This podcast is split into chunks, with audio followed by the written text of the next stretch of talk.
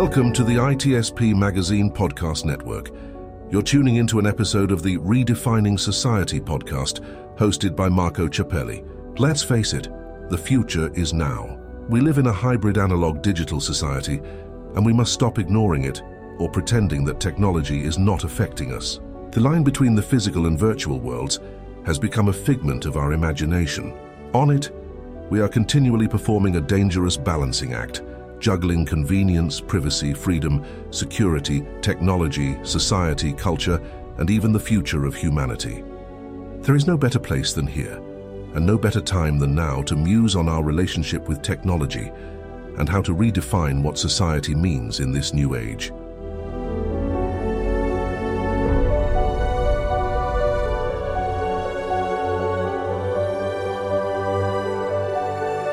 All right, everybody.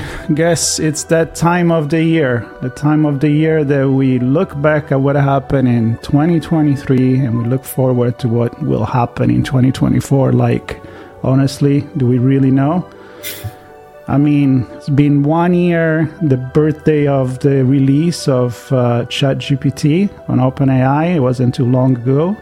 Uh, you asked me a year and a half ago. I had no idea we will be having this conversation right now. So, but uh, I have some bright mind here with me that uh, they may have been already foreseeing the future a few years ago. And together, the goal today is to talk about generative AI in different field. We have a variety of experts here. We have people in, that take care of uh, studying ethics and talking about ethics in AI. We have cybersecurity professionals. We have people that play around with uh, voice. Uh, I'm looking at you, Nigel. And then uh, we have people that are really looking into some funny aspect of uh, the cognition of the artificial intelligence and everything technology. And I'm looking at Len and uh, Hutch.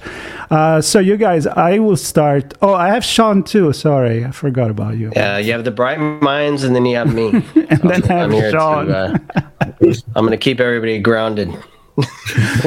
he, he's gonna he's gonna be there with his uh, Irish hat and uh, hopefully not drinking uh, any pint yet. no, no, no pints yet at the moment, which is All right. sad. But All we'll right, fix that right. later. Well, you know, there's always time for that. It's always happy hour somewhere in the world. So let let's get it started. I would like to have a little introduction for the people that see all these faces, so they're going to listen to a bunch of different voices if they're going with the podcast uh, classic style. Otherwise, they can see the name here. But again, let's start from uh, Dr. Rebecca Wynn. I'll, I'll pick like this. I'm Dr. Rebecca Wynn. I do host the Soulful CXO, and I do cybersecurity consulting through Click Solution Group. So please reach out to me if you need any assistance. There you go. And then we're going to do it with Diana. No last name. Diana Kelley. I am the CISO at Protect AI. Very cool. And then let's go from the top Kevin Macnish. Thanks, Marco. Thanks all. Kevin Macnish. I head up the Ethics and Sustainability Consultancy at Sopra Steria. Um, and I also host the Getting Technology Right podcast. And are we going to get it right? We'll figure it out as we go. uh, Nigel. So, hi, yeah, I'm Nigel Cannings. I'm the CTO of Intelligent Voice. Uh, we specialize in secure speech processing and uh, these days, lots of stuff around LLMs and so on. There you go. And uh, Hutch. Hey, I'm Hutch. I uh, work in research and development and innovation. I am the co host of the Cybercognition podcast and the author of the recently released book, The Language of Deception Weaponizing Next Generation AI. And Len. My name is Len Noe. I am a technical evangelist, a white hat, a transhuman, and a futurist for CyberArk security software. And Sean. And the new co host of the Cybercognition podcast here with ITSP Magazine. Thank you. Just, just announced it yesterday, by the way. So completely fresh. We didn't even know, Hutch. You really take it by surprise here. and uh, I love how you just hack the cover. You just pretty much handwritten or posted that now Len is on it, but we'll do the, the cover in the right way uh, very soon. Uh, Sean, who are you? Yeah, yeah. I saw a post uh, from Len that he said think podcast in his his uh, future of 2024, and I'm like, oh, how can we how can we get Len on? Join us here, and there you go. You just have Hutch invite him, and uh, there we go. It's a pleasure to have you on, Len. Yeah, so uh, I'm uh, the evil twin of Marco uh, for ITSP Magazine, and he he tries to redefine society, which is a big big pool, and uh, I, I focus more in on cybersecurity and, and really within there the the business operations of, of cyber. So that's uh, a host of redefining cybersecurity, and of course you can't talk cybersecurity without talking AI. So that's why I think maybe he invited me. I don't know. We'll see what uh, what happens here today. I invited you because you invited me on your prediction, so I had Yeah. to I had to reciprocate. There you go. You're right, let's get- Yeah, not because I wanted you. Let's get the thing started here. Uh, so to make it spicy, I figured out I will ask uh, ChatGPT what the prediction for 2024 will be, and that will be a good, interesting way. So I'm gonna I'm gonna read a few, Man, and already. yeah, any anyone feel free to kind of get on it and we'll uh, freestyle on whatever it goes. So the first one I see it's improved quality and realism. Uh, number two, greater accessibility and user friendliness. Three, ethical and legal considerations, which is not really a prediction if you ask me, but maybe Kevin can say something about it. I, I love how sometimes it doesn't answer what I ask, but that's a different story. One that interests me is customization and personalization. I think that's uh, that's something that we can look into, and I'm gonna leave other few uh, later on. Um, any thoughts on any of this to to get things started? Well, I'm the new guy. I'll throw it out here real quick. Go. Um, that is a, a pretty interesting way of putting it. I disagree, but then again, I have a different perspective, I think. You know, they're talking about user friendliness, ethics, you know, basically all the stuff that we, we've been hearing about in terms of biases and things around AI, and then especially in, in a lot of recent posts. I see things a little bit differently, but then again, I'm also looking at it from more of a transhumanist perspective. What it sees as ease of use, I see as more, how shall we say? I, I really hate to do this, but I mean, hey, why not? I, I see this more like the Matrix. The farther we get away from the actual computing, I think the less we actually are dealing with the actual AI and dealing with the representative or the output of what the expects us to want. So from that perspective, it's almost like I feel like we're moving away from the actual technology and we're going towards simplicity at the expense of actually looking at the actual code and how things are being done.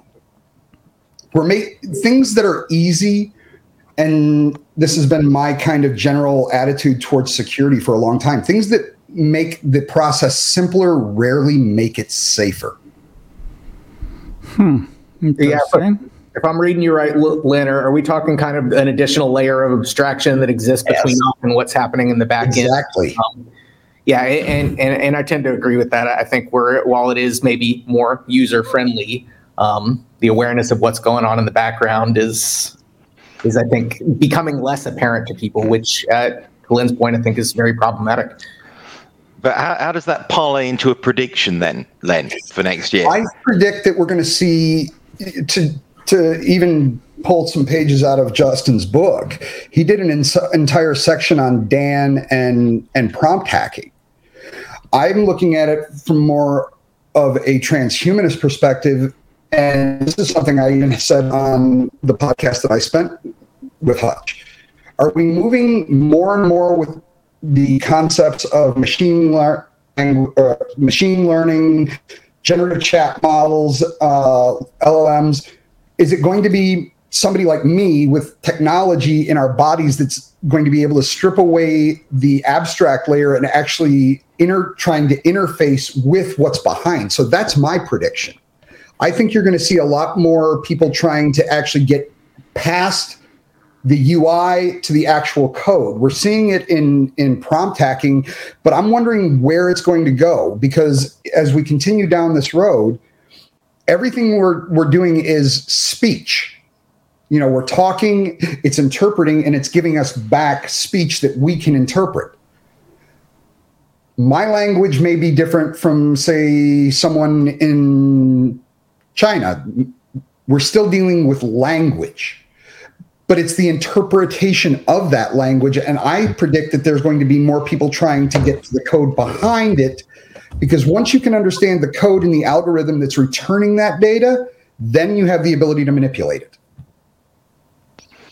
but but actually, the algorithms themselves that sit behind this stuff are really simple, aren't True. they? I mean, you know, you, you Karpathy is doing it in what 150 lines of code now or something yeah. that you can train train one of these things. So I think you know I, I would agree that people want to get behind it. I suppose what what I see though is that the they're so complex in terms of the you know when you look at the the sheer amount of calculation that goes into making a very simple prediction that what I see going into next year is that we have to replace certain technological elements of generative AI to make it fully usable. So, you know, the attention mechanism that sits in there, which is the thing which is basically draining all the energy out the planet at the moment, every time you make one of these requests, needs to be replaced. It has to be replaced. It's a really inefficient piece of computing. So, you know, I, I would agree with you that people want to get behind it. And when they get behind it, they're going to say, hang on, we need to take that quadratic equation that sits in the middle of it and make it linear because the planet can't. We, there's just not enough energy around for all the things that we want to do with this at the moment. So I see a real backlash against the underlying building blocks of the technology, let alone where we start looking at things like privacy and so on.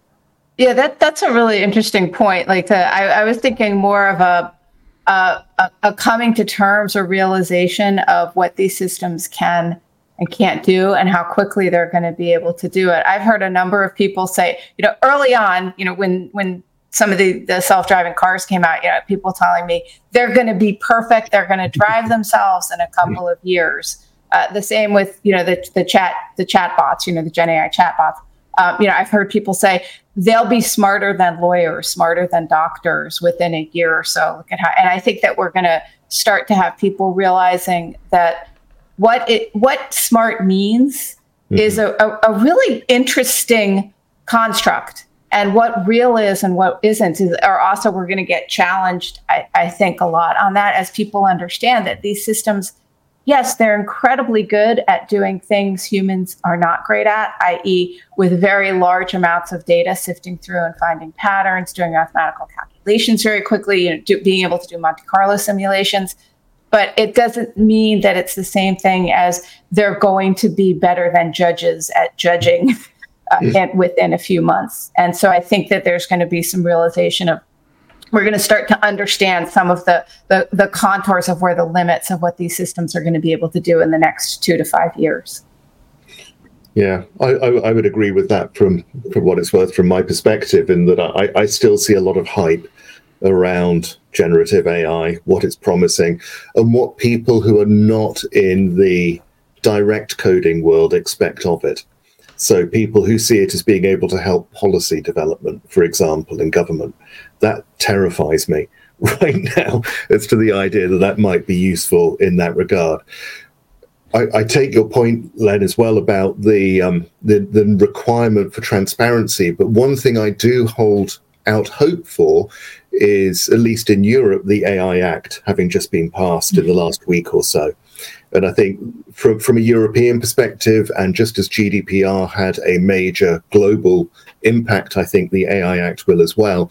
I think that is going to radically change how AI is seen and used over the next few years. And I think next year it probably won't have a huge amount of impact in, in the short term, but I think the year after it will. I'd love to. And just to, I was just going to add on to that real quickly. I just wrote about that this morning on LinkedIn. Two days ago, the new ISO standard came out mm. with the AI guidelines. That ties into the AI Act, and that actually ties into the summit that was just held. So those are three very positive things with the EU. I see that expanding. Mm-hmm. And I do see because um, there's a certification that's available on that. I do see companies being pushed by insurance carriers, cyber liability insurance for one, probably going to be pushing it because they're splitting AIs into its separate rider out. So I do see that companies being held to some of those standards. And I will say that you have United States and some other companies are coming, countries are coming right behind that. So that's the one thing when we talk about what ChatGPT just said right there. When you look about what the ethics, the regulations, and the compliance guidelines, that's already started. And I see that coming into full fruition next year. The one thing I would be cautious on anybody out there, ChatGPT, it's got to invest in interest to give you the results that are to its benefit. So I would be careful.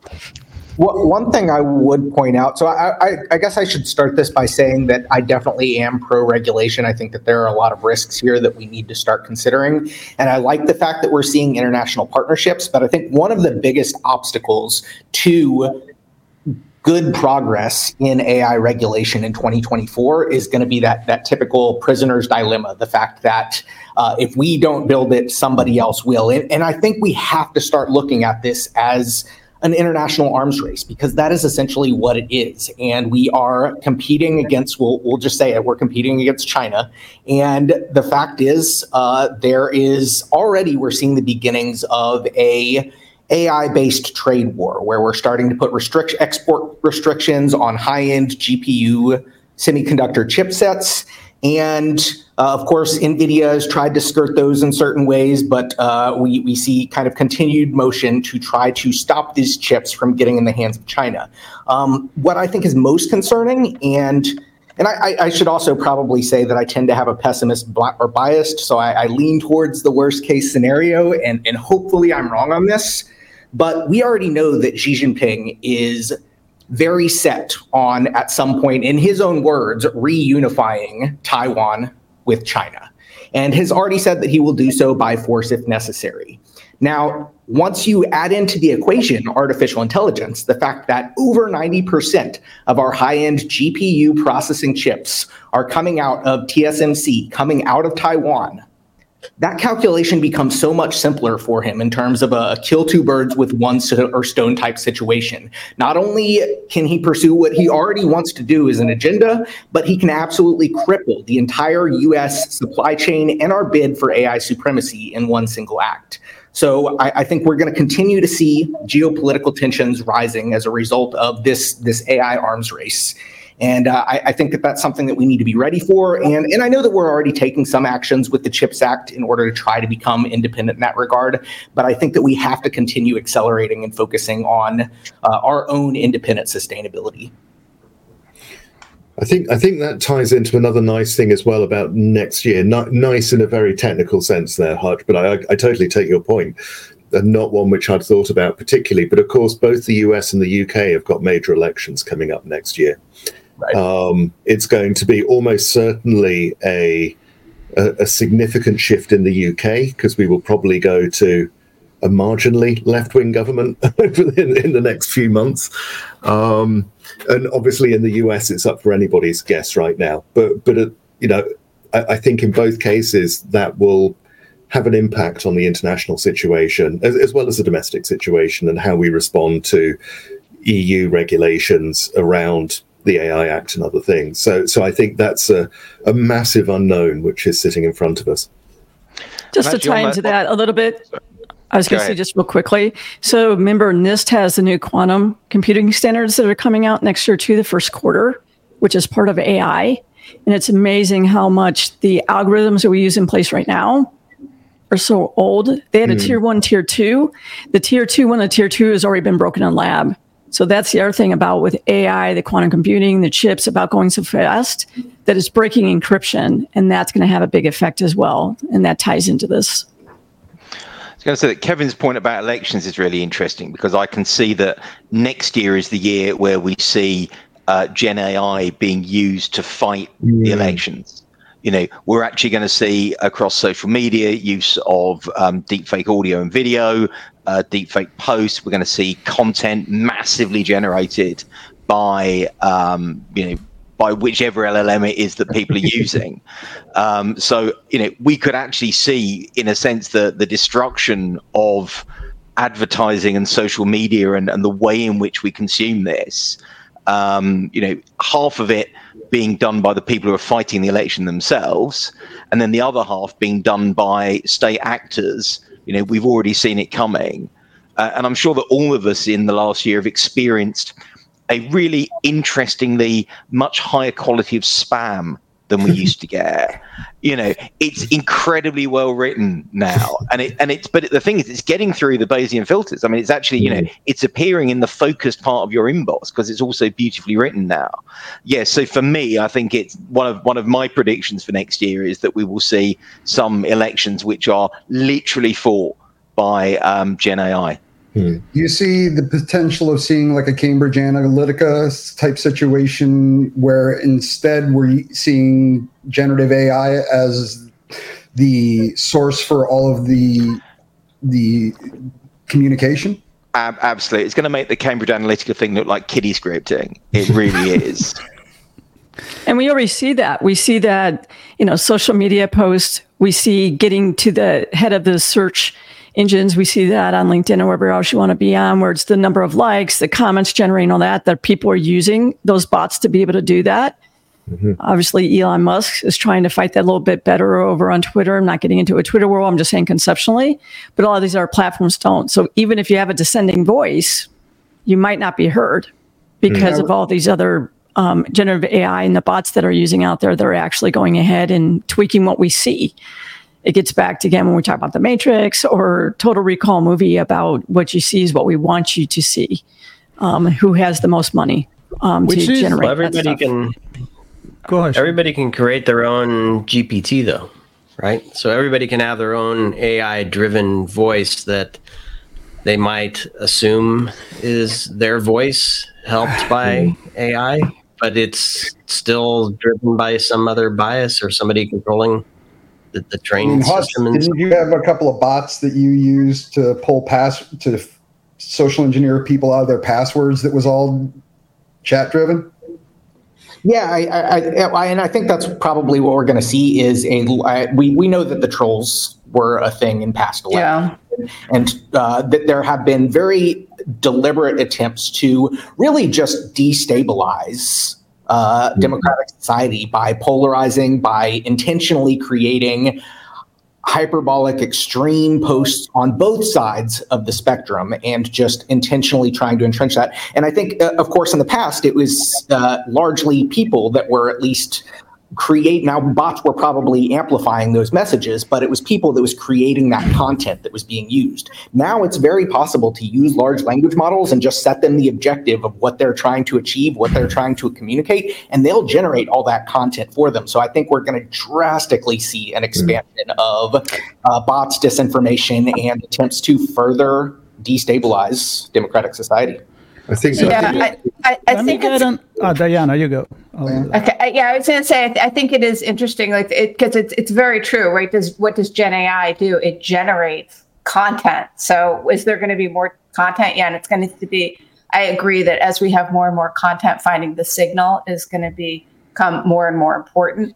Um, I also think looking at Gen AI, in addition to some of these really, really heady, you know, discussions about misinformation, disinformation just looking at simple business use of these bots and is it a net good or a net bad for those companies? If I'm an airline, for example, can I reschedule you onto a seat on the right flight, for example? Uh, you know, or as somebody I think it was on X put out that they had gotten a chatbot to sell them a car for a dollar because they gave the chatbot the prompt that you you always tell the customer they're right and you you make the customer happy and then say this is legally binding, no takesy backsies. And then they asked to buy a car for a dollar, brand new car for a dollar, and the bot said because it had the prompt. Um, so I think that there's going to be, in addition to these really big nation state kind of discussions, each business also has to be looking very carefully about the security and risk and threat models related to their adoption of LLMs because something like that, I don't think that's going to be legally binding with that car. But you know, thinking about some of the different misuse cases, there are some, you know, th- there are things companies need to think about very hmm. strongly as they put these in place. I hope it was a Rolls Royce for a dollar. I think it was a Jeep I think it was, I, you know, I don't know. I was going to. I, I could not think about what if they told it to make paper clips and it actually stick to that mission, and you know, and now we're all dead. I, I, don't. I'm not going to go there. Yeah. So I want to bring it back a little bit to to the to the societal part of this. Mm. In terms of, I mean, we're all here talking about people. You can build your own bot. You can use your own AI and then there is the majority of people that I feel like they just listen to the news. Uh, you talk about uh, Len to be able to look uh, behind the curtain. I think people are using phone that have no idea how they works. Mm-hmm. They they turn on the light. They have no idea how it works. It's just an on and on switch. But then they're the one that are gonna get affected by it. So it's social media and it's the non-understanding, the election and, and all the manipulation of pricing and, and whatever you want to bring into into the paper. Uh, so I'd like to talk maybe about some prediction on how the regular, ma- the masses are actually going to be affected by generative AI. I understand that uh, ChatGPT got a lot of subscriber. I have serious doubt on how many are actually using it, other than write Christmas cards or or happy birthday. So. Um, how can we get there, Kevin? Maybe you have. yeah, I just want to that. jump in on that, Marco. Thank you, because I think that that carries on nicely from the conversation we were just having. In that, I, I suspect we're going to see a massive decline of trust I think we've already seen a drop in trust. Well, we've seen a drop in trust through Edelman, and, and my own company has done um, trust uh, assessments over the last few years, and we're seeing trust declining anyway. But whether whether AI is used or not to fight the elections, how effective it is in fighting the elections, the very fact that we're talking about it means that people are going to start questioning even more where are we getting the truth from? What is the truth? Can we rely on this or not? Um, uh, without wanting to doom scroll through it, I, I, I, shudder to think what would happen on January the 6th, 2025, on the basis of that, given what we can trust and what we can't trust anymore. So I, I think that is going to be one factor that society is going to be really struggling with. And again, I know I, I go back just because I like the AI Act so much, but the idea that we have some regulation and some authorities who are trustworthy, who can audit and say whether algorithms or, or, or, at least come in with some sort of context. I think the more we can develop that over the next year, the more safe society will find itself. We're also seeing a shift in healthcare. For example, can be positive, can be negative. We do have people who are using it and dropping their therapists, for example, from a mental state, even though it has a disclaimer like, please go ahead and still see your mental health um, professional. But people are starting to use it like they used WebMD in places like that to get their health information. You are seeing them switch to some of those other services that use. Um, so going and dropping therapists, for example, can be good, could be bad. Um, right now, I think you know, if you can't afford to, to get help, if people are least seeking it out, that might be good. But the question is, is can that be poisoned? I'm always worried about data poisoning and then can be, um, and we did have that when we, it really kind of jailbreaked itself when it actually started to become more emotional with a person on another application and then said, Hey, by the way, your wife really doesn't love you. Your kid doesn't really love you. And then we saw a person take their life from that. So those are some of the dangerous stuff from a humanistic perspective that, you know, there's no guardrails mm-hmm. on it. Okay. That I think there's going to be more guardrails that are going to be coming up this next year to try and help that. Yep. Um, I've, I've got another prediction that I think is going to have a profound impact on society. Um, I, I think 2024 is going to be the year of generative AI robotics. And why I say that is because you look at uh, it was about this time last year, Google released their robotics transformer white paper, which basically pointed out that you can use that same transformer architecture that we use for these large language models, yeah. uh, but rather than tokenizing words or uh, for images, we tokenize packet or uh, kind of collections of pixels, uh, they basically showed that you could tokenize kinetic actions and create fully generi- generalizable um, robotics that are able to uh, autonomously operate in the physical world. And I, I the prob the reason that's lagging behind image generation and text generation is because unlike those there wasn't just terabytes of data to scrape off of the internet they actually have to mm-hmm. generate data. But there are tons of labs to include Google, Microsoft, a lot of the big tech giants, as well as a bunch of venture capitalist firms that are investing in startups that are now synthesizing that kinetic action data in order to be able to use this same architecture that we've seen in media now within the physical space. And I, I think that adds uh, definitely an interesting change in the way that we interact in society, if we actually have physical robotics that are moving around us, it, also is slightly terrifying too. Didn't Elon Musk do that? Didn't he have like on a TED talk or something like that where he showed his robots moving around and interacting? Yep, he did just recently showcase his second version of I can't remember what they call their bot. It was originally the Tesla bot, but they changed the name. But um, yep. Do we? How about Xbox? We, do we do we run a risk of there being a public backlash against AI and robotics generally? As, as you know, all the things we're talking about here, I, have made the comparison a few times to how genetic genetically modified crops were seen in Europe in the late 80s, where the EU basically banned them, and then the advances which could have been made, at least from the European perspective, were not developed over here. Um, and, and I worry that we might be in the same boat with AI, that if we don't have those guardrails you were just saying, Rebecca, in place, then we're not going to have safe development and safe innovation, and we risk a backlash where we have no innovation.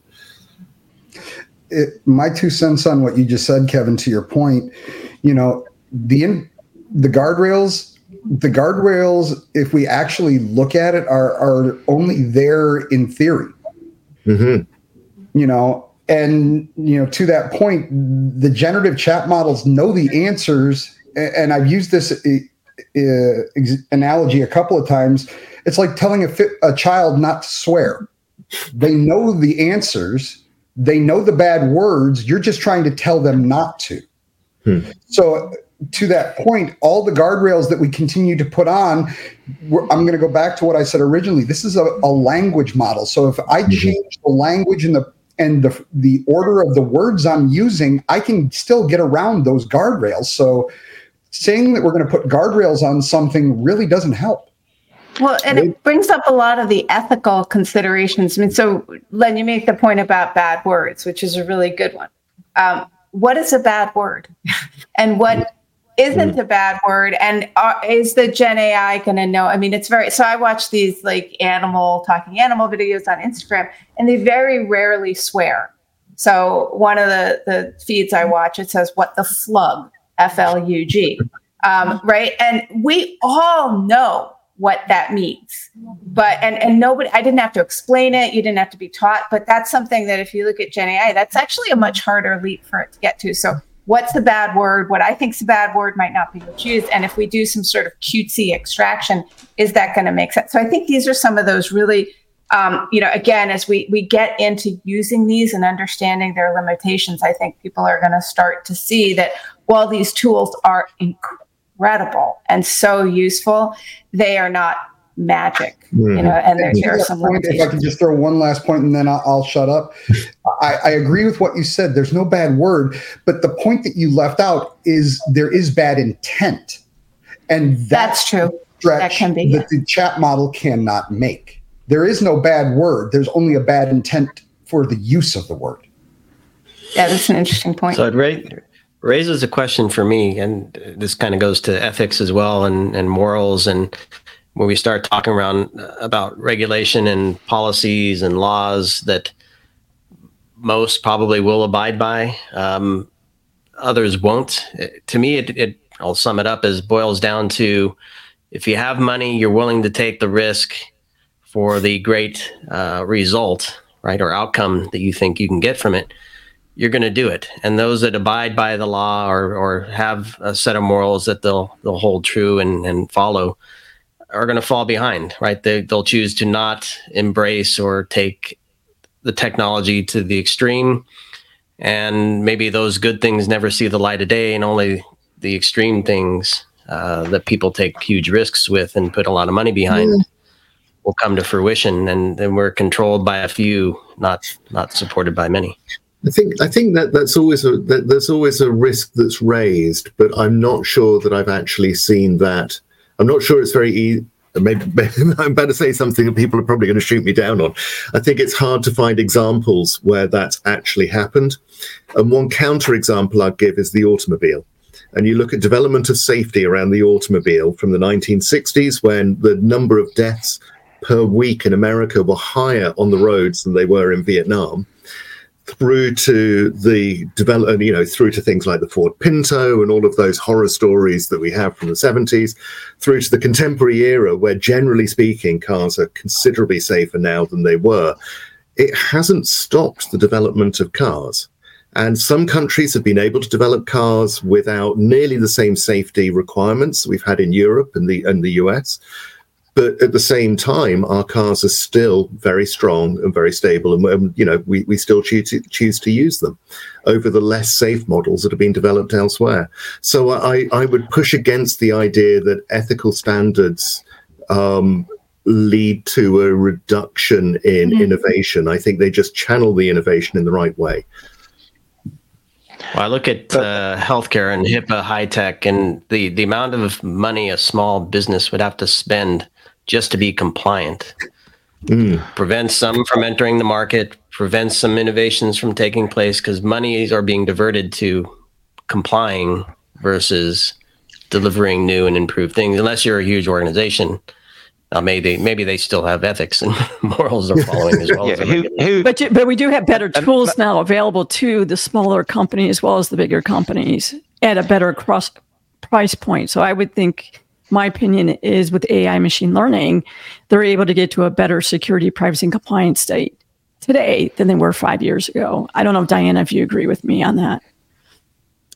I mean, I, think that as we look at, at what's coming down, both from the EU around the globe and from the US, that there's a lot of good foundational work, but I always, it's, it's very high level and or you know foundational story base it's going to be how we apply it and, and what people have to, to go through it. Because we do know that compliance can be very costly and it, it, can start to disincentivize some people from going into to markets for example. But on the other hand we need it. So i'm, I'm really interested to see how that this is going to play out in the long term around the globe because we do have the potential as kevin was pointing out for but you know creating a, a, lack of innovation but we also have the potential as kevin pointed out of just putting the guardrails. Look the fact that there are airbags in your car doesn't mean that they had to stop innovation. In fact our cars are think about all that we've created around the cars with the lane change you know the blind mm-hmm. spot warning. Thank goodness that's in there.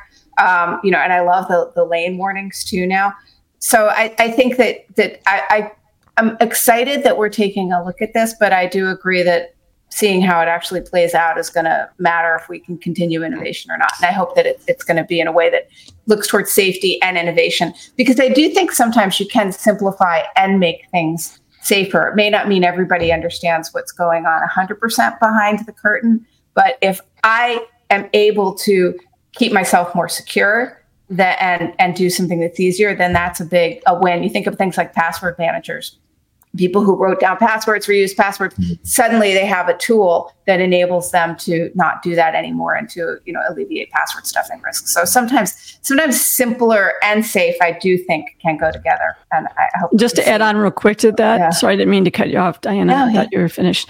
But if you are a small company out there and you are into research and collaboration and things along those lines, reach out to NIST. They do have grants and stuff that are available.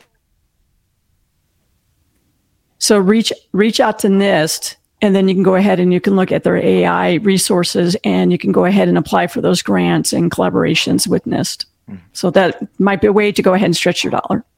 Yeah, but so I, I a- Kev, sorry, I was just going to say very quickly that Kevin's analogy um, terrifies me. Actually, uh, and the reason and the reason it terrifies me is because what what you've actually done is you've shown the perpetuation of the large company problem. And, mm-hmm. and for me, it's one of the, the really big problems with the EU, um, with the proposed act, which I still hope gets watered down significantly. So I'm a I'm both a lawyer and a technologist. So I'm looking at it from both sides of the fence. I don't see how small companies are going to be able to compete in this marketplace, given the mm. incredible hurdles which are put in place for what are considered to be high risk systems. Mm. Now, you know, and, and, and some of the high risk systems that I'm seeing here, you know, could encompass something as simple as voice biometrics being used for password management in a bank, yeah. which is the sort of system that I produce. But mm. if that is deemed to be high risk, then I probably can't afford to stay in that market. So it comes back to Google, so that's Ford, you know, Amazon, GM, you know uh, mm-hmm. so so for me the car analogy is truly terrifying uh, you know there's not many kit car manufacturers around the place um, mm. not many low volume mm. manufacturers so and and in europe specifically i see a massive lack of funding for innovation and mm. a really great desire mm. to slap a load of regulation on stuff. We've got one major AI firm in Europe, who are Mistral, who are having a load of money thrown at them for building foundational models, uh, and they're never going to make a penny. Um, and and really very little investment in infrastructure. Some in Europe, almost none in the UK. Um, so I'm worried that this focus on safety and regulation is going to murder innovation in the UK and Europe. Um, whereas the US is taking a very different approach to it. Actually, the the their their approach to safety, their approach to funding um, at a government, and it's interesting you mentioned NIST. NIST have always been fantastic about providing funding for small innovative projects in a way that we really see a lot less of in Europe. So sorry, I went on a bit there, but it was just I, a bit of terror there with your analogy there. yeah. That's great stuff, Nigel. And it's not, not, not an area I'd thought of, but I think it's a really good challenge to the analogy. Absolutely. Yeah. And I'm glad you went there because I was going to go there. I've been t- thinking about the, the, the, the, divide, right? The digital divide. Now we have an mm-hmm. AI divide. I mean, I'm, I'm a big fan of all the good things that AI is doing from healthcare to research in general. I don't know about predictive AI, but for a lot of things, I think it's good. But I'm wondering again what you just said, uh, you guys. Is it going to be just for the taking of the big guys, and how is going to trickle down to every business? And I'm not just talking about technology business. I'm talking about the mom and sh- the mom and pop shop. I mean, is there going to be an extra step and an extra incentive to wipe them out because they can't adopt technology this fast. So my prediction, unfortunately, is not too positive on this, but maybe you guys see it in a different way. H- how can we facilitate the the good of AI? Maybe that that can trickle down to the individual and to and to the small business.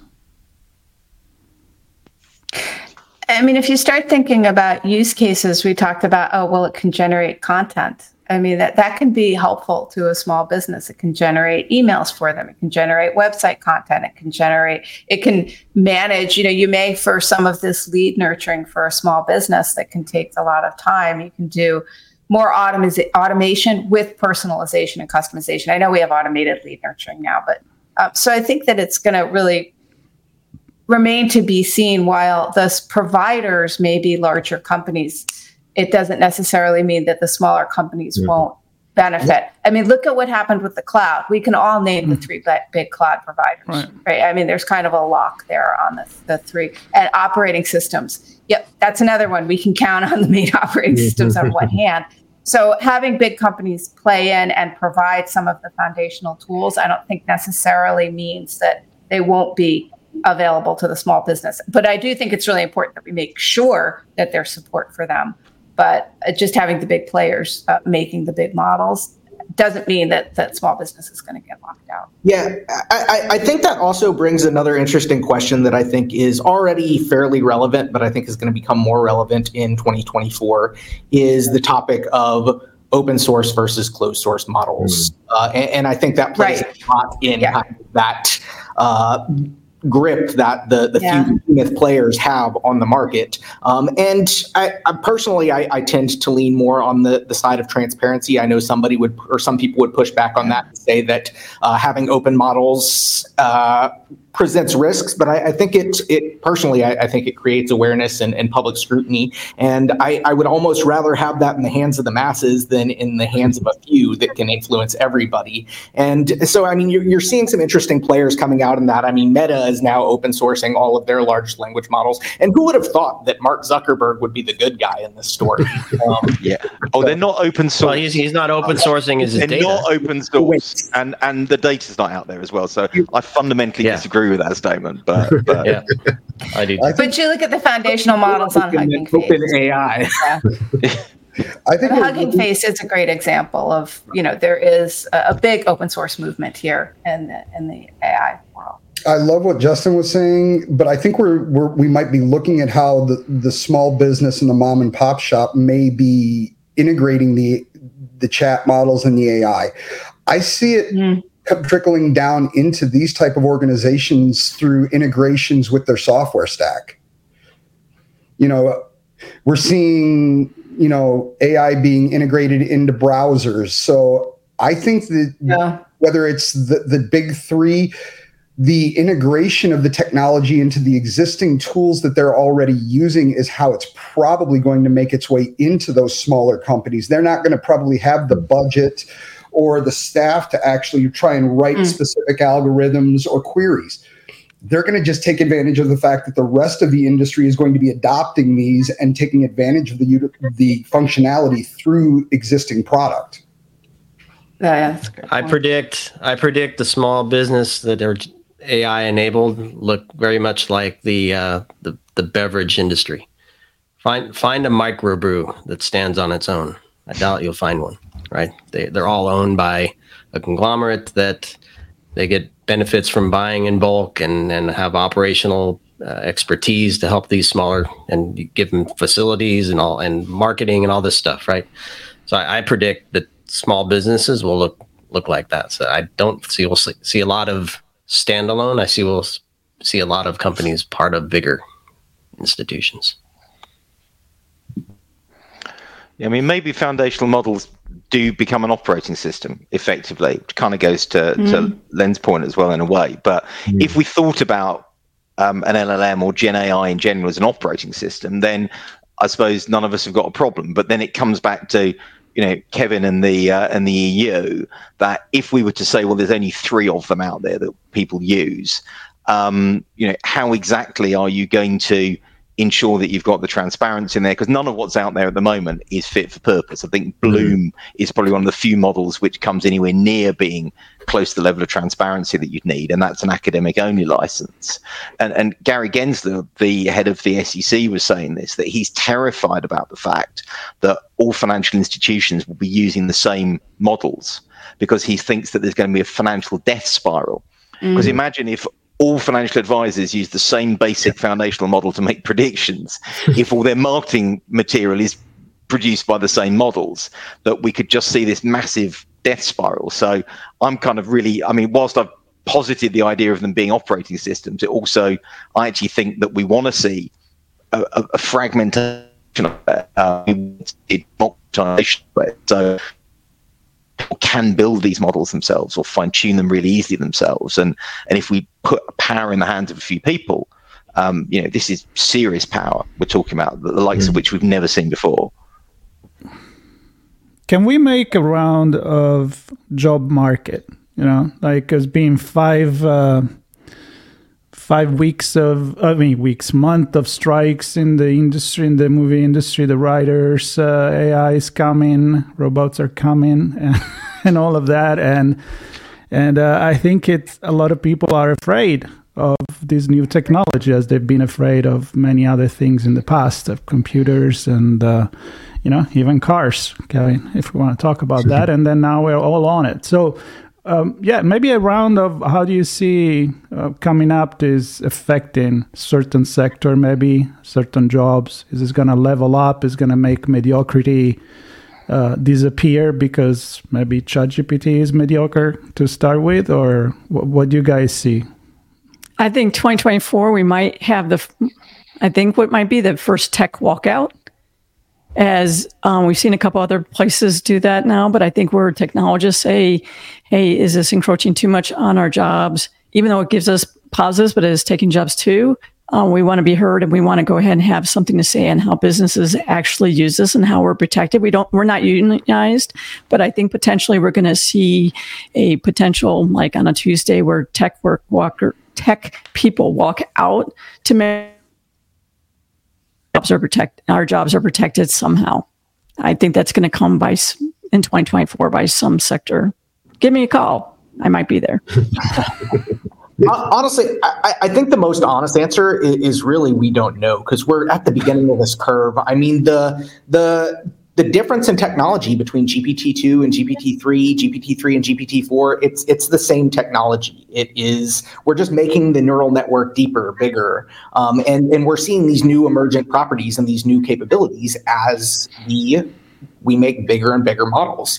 And uh, again, we we really just like you said, we're we're just past uh, the one year birthday of ChatGPT. The enthusiasm is is just starting to flood in, and of course, the money with it uh, to continue to build out larger and larger models. So uh, I, I think the the point was made earlier that these systems aren't as good as a real life doctor or a real life lawyer. And, and, that's true currently, but we don't know how far this rabbit hole goes. And so uh, I think time will tell as to how disruptive this is going to be. But I, I, think there's absolutely the potential for uh, far more significant disruption than what we can tell based on the capabilities of the current models.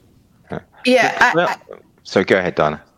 Oh, thanks. Yeah, I, I, I think that, you know, looking, I hope that we look more at Gen AI and machine learning in general as augmenting human beings. So how do we mm-hmm. make ourselves better at what we're doing? How do we, like back to the, the blind spot, you know, warning, I can't see the blind spot. This, this camera can. Okay. What else can we do with AI and ML? So I hope that we, we have more focused use cases there rather than on replacing people. Having said that, however, there probably will be some jobs, as always happens, uh, you know, when we get new technology. Farrier used to be a really great job. These are the po- people that put the, the shoes on the horses, right? That was a fantastic, mm-hmm. really stable, lucrative job.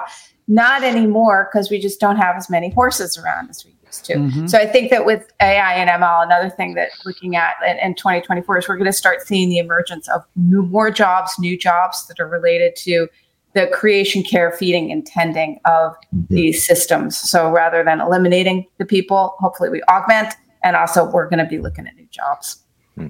I've been saying for quite a while now, you know, with things like Code GPT, Chat GPT, are the hackers and, and, the programmers of the future are they going to be programmers and offensive security people or are they going to be people who are linguists with an understanding of the technology and the proper abilities mm-hmm. able to produce a question that can be responded to by the chat model. So mm. I question and I wonder when we if to, to Diana's point about you know jobs changing, is it going to be that the job is going to change or is it going to be the responsibilities of that job are going to change from actually mm-hmm. punching in actual code to being able to structure the correct language to give wow. to the model so is it actually going to be that the jobs are going to change or the, the requirements to be able to perform the job mm. Yeah, well, the legal one's really interesting because I know Diana brought this up earlier as well, and, and Hutch just mentioned it. That um, actually, GPT-4 is better than lawyers. And I don't just mean because it passed the bar exam. There was a pretty rigorous study done um, by an e-discovery company and, and also Relativity, the big uh, e-discovery software company, about how to do if what's called predictive coding of of documents. So the idea that you say in a legal case, should we disclose this to the other side or not? Is this something that should be used in the case or not? And machine learning has been used for many years to do this, to do technology assisted review, but they did it independently of this. They basically said they basically gave uh, GPT-4 the same instruction you'd give an attorney and fed the documents through and found that it was basically as good as humans and also could be easily adapted. So, you know, in the same way that um, human beings have, there's a misunderstanding, um, and so they do the wrong thing. They found this with GPT-4 and corrected it with the misunderstanding and were able to do it. So actually, a lot of those types of jobs, and and the thing that concerns me about that is because you know, as I said, I was originally a lawyer and I trained, I became an expert, quote unquote, by doing lots of really manual, repetitive tasks. Mm-hmm. So mm-hmm the, the interesting question is how are we going to get experts of the future? Hmm. Because mm. we as humans need our 10,000 hours or whatever it is of grind to get there. Um, yeah. So I'm quite concerned about because and and again to Len's point, you know, the fact is, yeah, we can have these things produce code, but you know, we've seen all these operating systems move on. You know, we've had you know C, C, C we've got Rust around now, Node.js. You know, who's going to invent the operating system of the future if there's no mm. expertise there? Ah. So I'm I'm really worried about the death of expertise. We're going to get rid of people because the the the, the Gen AI can do it, and then we're going to sit there and say, "Crikey." You know, where, where, what do we do next? Yeah. Mistake me if I'm wrong, but the, the UK just ruled that uh, AI may be as good as humans, but they are not human. And an AI system that generated a patent was not accepted. I think that that was ruled today in, uh, oh. the UK. So, so where where innovation might take place in place of a human, it it at least in law in the UK, it's not replacing a human in that sense. And I very quickly I I have a newsletter, Future of Cybersecurity. I actually wrote a piece that ties uh, Rebecca's and Diana's and Len's points together, where I called it the SOC analyst strike. And the the point of the story is that we as cybersecurity professionals usually join this because we we have a sense of of passion and a desire to help people and help society be better and be safe. And if if we lose that passion because everything we're doing is through tooling and through AI enabled mm. systems, we're not going to want to work in that. And the whole point of the story mm. was that they walked out, right? The SOC analysts walk out because they're not performing a duty that they believe in any longer. They're just doing mm. tasks. So. I, I, I, would say I'm a little more sanguine than Nigel about the future of expertise. In, in so fact, only as a lot of my friends who sort of graduated and became doctors you know, have simply moved from looking at their encyclopedias on their shelves to looking at Google. As long as they have a reliable place to find the information that they want and they need, there's no need for them to hold that in their heads anymore, as there once was. And so I, I think that you know the expert, the nature of the expertise changes.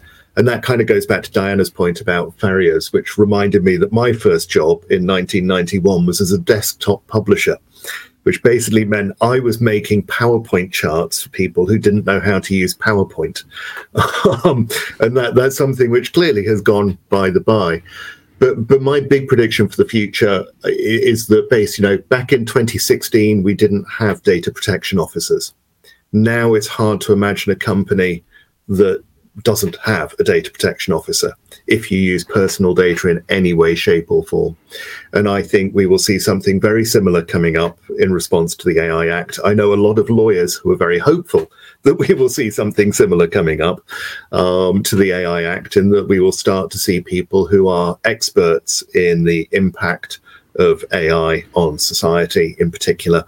And I think that, uh, uh and the whole sort of nature of assessing AI and algorithms will become a whole new sphere for people to be moving into. Very good. I want to be respectful of everybody's time. We're getting to 57 minutes here, so I like to make a closing for these and maybe carry the conversation in the new year. I'm sure it's not going to stop. I have to say that probably I say six out of 10 podcasts that I do lately on redefining society, there is some element of AI. It's either around education. I just had one the other day about uh, legal, legal tech, and how that's affecting the, the legal ecosystem. Definitely about creative aspect of things. Um, I find myself being more of an art director to the AI as I used to be with the designer and the and the copywriter. I just need to give the right direction and and then maybe I get some what I have in my mind. So my my suggestion will be to people listening right now that uh, maybe we got a little heavy on uh, on cybersecurity regulation and so on, but I guess there were certain things easier to understand, easy to understand for for everyone and I would say don't judge it before you try it. At least don't don't condemn it. I feel pretty positive about it. Even if you want to be negative, you need to at least give it a try or try to understand it and just say, mm-hmm. I'm not gonna drive the car. I'm gonna stick with my carriage and horses. Not gonna happen. I mean, this train has left the station and ain't not gonna stop. So uh, you better get friendly with it. Uh, well, with this, I want to thank everybody. I hope everybody had a good time listening and learned something about it, make you think. Uh, stay tuned on the Redefining Society podcast. And of course, each single one of these has some kind of podcast, either on ITSP magazine or somewhere else. So you'll find all the connection link for each one of them in the notes for this podcast. Other than that, thank you very much and uh, stay human. Thanks, everyone. Thanks. Thanks. Bye bye. I'm supposed to do that. I have no idea. I just throw that there. ask, ask the humanist. ask, ask the ask. He's moving beyond humanism.